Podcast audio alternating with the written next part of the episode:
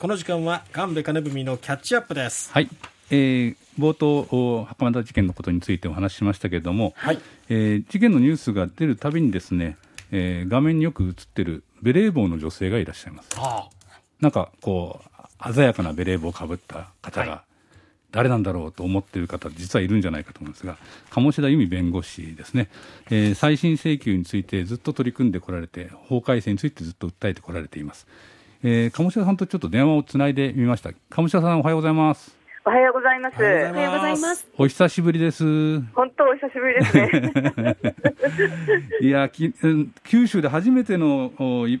企画だったんですね昨日長崎で行われたのははい、その九州で初めての再審法改正の記念すべきイベントの30分前にうん広告断念という一報が入ってきて、はいもう本当に昨日は歴史的な日になりました。本当ですね、あのフェイスブックにも、世論が歴史を変えましたって書かれてましたね。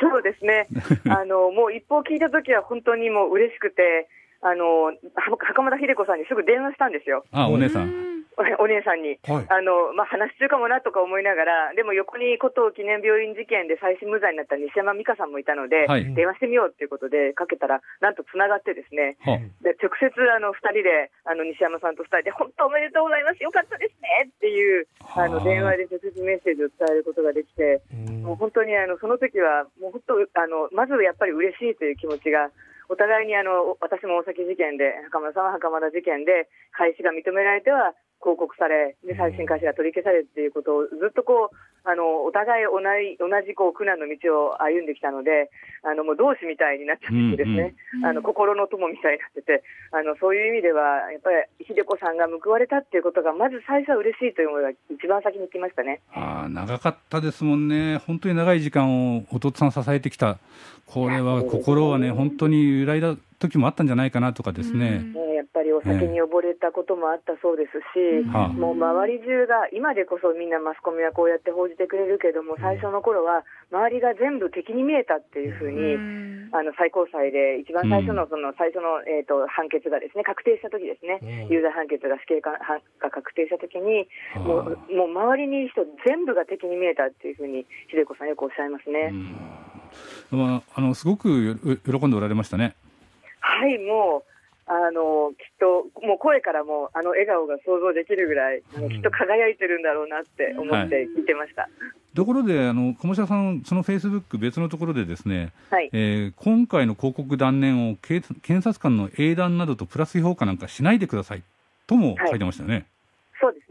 あのーまあ、今回、その良かったねが最初に来たのは事実なんですけれども、うん。これ、全く喜んでていい話ではないということで、うん。あの気を引き締めて、今度は公演に臨んだわけなんですけれども、はまさにこの袴田事件だって、2014年にもうすでに再審開始決定が出てたわけですよね。でええこここまでさらに9年間もあの再審の審理が続いて、やり直しの裁判に行き着かなかった理由は何なのかって言ったら、そもそもあの静岡地裁の決定に検察官が不服申し立て即時抗告をしたからなんですね。ううん。んであの2月27日に袴田の2週間前に大阪では日野町事件という事件で、大阪高裁で開始決定が出たんですけども、こちらも死後再審で非常にもう30年以上事件から経っているあの事件なんですけど、これもあの検察官がその、おえー、と大津地裁の決定に即時抗告をして、大阪高裁でも4年以上審理をして、でやっと大阪高裁が再審を認めたら、その1週間後に特別抗告してるんですね、こちらの方は。うん。だから昨日は袴田さんは広告断念でしたけれども、全体として見ると、やっぱりあの検察官はあくまでも有罪を主張して、その再審開始決定に対して不服を申し立てを繰り返す姿勢をうん。全然崩してないと、だから今回だけたまたまね、うん。広告断念したのは、世論があの本当に批判をして、まあ言ってみれば、あの世論の力で封じ込めたのであって、うんだからあのこれで、まあ、検察官がね、英断であの引き返したんだっていうふうには言わないでほしいっていう、そういう気持ちを込めて、聖書を書きました。あの鴨志田さん、スタジオから田畑と申します。あはい、おはようございます。おはようございます。あのまあ今回のその検察は広告を断念しましたけれども、はい、僕再審で争えばいいのになって思うんですけども、はいなんでこれまでもえいろんな冤罪事件で広告がこうたびたび繰り返されてしまうんですかね？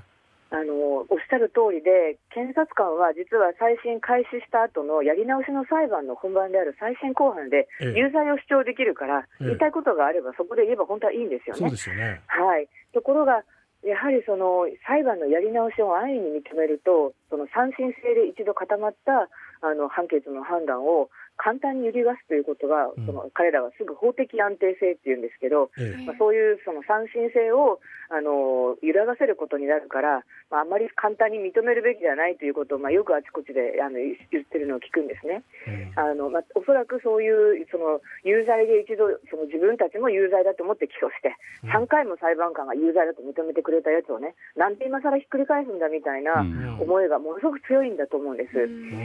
うんただやっぱりあのそれで間違った裁判で、ええ。例えば袴田さんだったら死刑になっちゃってたかもしれないわけですから、ええ。それを認めないと、しかもそのやり直しの裁判に行き着かせないようにするという広告は、やっぱり絶対に許されないと思うんですよね。うん。法律で禁止すべきだというふうな意見もありますけど、これは法改正が必要なんですよね。はい、まさにあの日本弁護士連合会はあの2月に再審法改正の意見書というのを具体的な条文案も入れてあの提案をさせていただいたところなんですけど、うん2つの柱としてあの再審の段階で証拠開示をきちんとやるということと、はいこの検察官の開始決定に対する不服申し立ては法律で禁止しようということを日本柱として主張しています。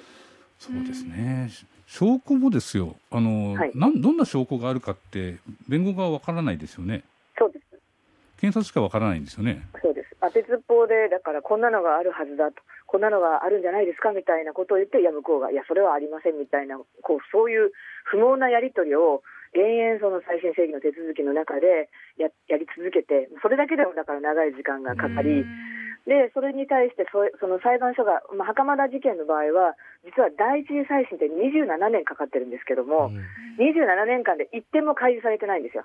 はあ、はあ、で今のいろんなその御殿の衣類のネザのそのその、はい。あの結婚の色がとか言ってる、ああいったものは、第二次再審になってから、裁判所が勧告をして、やっと出てきたものなんですね。だから、裁判所がそういう勧告をしてくれなかったら、今回のような再審開始の確定というところまで行きつけなかったかもしれないし、私たちはそういうそのどういう証拠があるのかさえわからない状態で、手探りであの何十年もかけて証拠開示を求めるなんてことが教えられてるっていうのが現状なんですね。証拠は検察のものじゃないですよね。おっしゃる通りで、これ、公共財ですよね、だだって私たちの税金を使って、あの彼らは捜査機関は集めるわけですから、その真実を発見するために、私たちの税金を使って集められた公共の財産だというふうに考えるべきだと思うんです。それがね、あの当てずっぽうでなんとか当たったときに、でもそれが本当のこと言ってるかどうかの証明さえないというね、よく不検不検討って言うんですよね。あの探したけど見当たりませんでしたっていう意味で、検察官、そのうん証拠開示勧告に対してよく不検討っていう回答をするんですけど、まあ、袴田事件の場合も、あの後で別のところを探したら出てきましたっていう幼稚園生の言い訳みたいな形で、あのネガフィルムがあの出てきたりするんですね。いや不検討って言ってても、本当はあったかもしれないじゃないかっていう疑念さえ残してしまいますよね、それでは。まさにその通りですうね。ん、あの私、ちょっと友人からですね、はい、えー子供が本当にけ、あのー証拠の捏造なんて警察がするのかと、うん子供から聞かれたっていうんですよね。はいはいはいはい。でそんなこと信じられないとうんいういふうに言われて、どう答えていいか困っちゃったと言ってたんですよ。はいはい。でまあむ昔だからっていうこともあるかもしれないけど根本的になんか疑念を覚えるような5類の癒着、あのあはいあ5点の衣類はですね、はいえー捏造だった可能性が高いとまで言われてるわけですけども、はい捜査機関によるですね、はいはい。こんなことが本当に世の中にあるのかと子供から聞かれた時に何て答えたらいいんでしょうかね。あのそれは率直にあるのだと言わないといけないと思うんですね。やっぱりこの再審法が改正されてこなかった再審の手続きがあの不備なまま、えー大正時代の刑訴法の規定が刑事訴訟法との規定がほぼ1世紀以上ほぼそのままあの手つかずでいるっていうのはやっぱり国民の無関心だと思うんですね。なんとなく裁判所はちゃんとしてる、なんとなく検察や警察はちゃんとやってるっていう漠然としたうん。あの根拠はないんだけれども、信頼というものを国民が司法や捜査に寄せていて、だからこういうことが、まあ、事件の中であの捏造が指摘されたり、実際に捏造が判明された事件って別に古い事件だけじゃなくて、例えば村木敦子さんの事件では、特捜検事があのフロッピーディスクを改ざんしたっていうことが出てきましたね。ねだから、うん、ああいうことってあるんですよ。で、そのあったあるっていうことが分かったときに、国民がもっと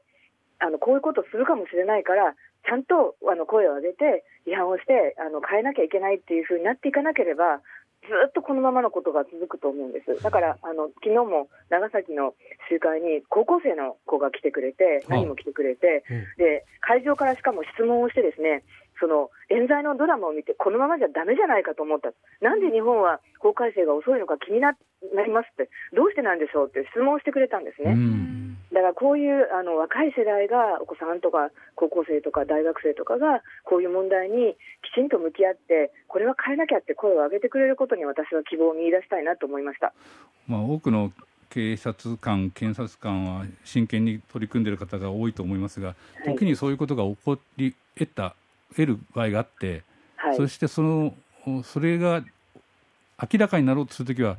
組織防衛をしてしてしまうってことでしょうかね。そうですね。まず隠す、そして先送りしようとする、うん、こういうことがやっぱり企業体質としてあるように思います。組織がですね。やっぱりね情報をフラットに開示した上での裁判、はい、議論というのが根本的に欠けている中で、はい、まああ調べる側だけがあ証拠を持ち、えー、手手駒をいっぱい持っている、うん、弁護側はそれがない、はい、それでは裁判としてはちょっとあのバランスは取れてないですね、はい、非常にアンフェアなところで戦うことを強いられてしまうということですよね。うん、疑わしい時は被告人の利益にという刑事裁判の鉄則が、再審にも適用されるのだということを1975年に最高裁が言ってるわけですよ、はい、でもあれからもうこんなに年月が経ってもね、まだ私たちがまさに無罪の証明をしなければならないほど再審のハードルは高くてしかもそれはその証拠も開示されないあの手探りの中でやらなければいけないということはいかに冤罪被害者を長く苦しめているかということを多くの人に知ってほしいと思います、うん、私あの5年ほど前に東京で鴨下さんとお会いしてですねあの、はい、こんなお話を聞いたときにわがすごい頑張ってる弁護士さんがいるんだなと思って嬉しくなったんですよね。まあ、まさかあの40歳で司法試験に合格したと主婦をしてから一年発起なんてそんなことも知らなかったのでびっくりしてですね。あのお話を伺った時にこういう日が来るというふうには率直に言ってあまり思ってなかったんです。だからとても嬉しかったです。昨日一報を聞いた時に報道フロアで思わず「やった!」とガッツポー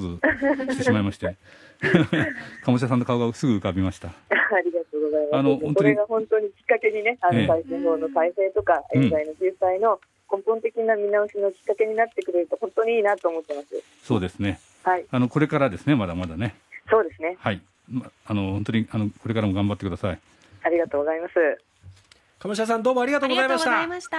りがとうございました。この時間鴨志田由美さんとお電話をつないでお話を伺いました。神戸カルミのキャッチアップでした。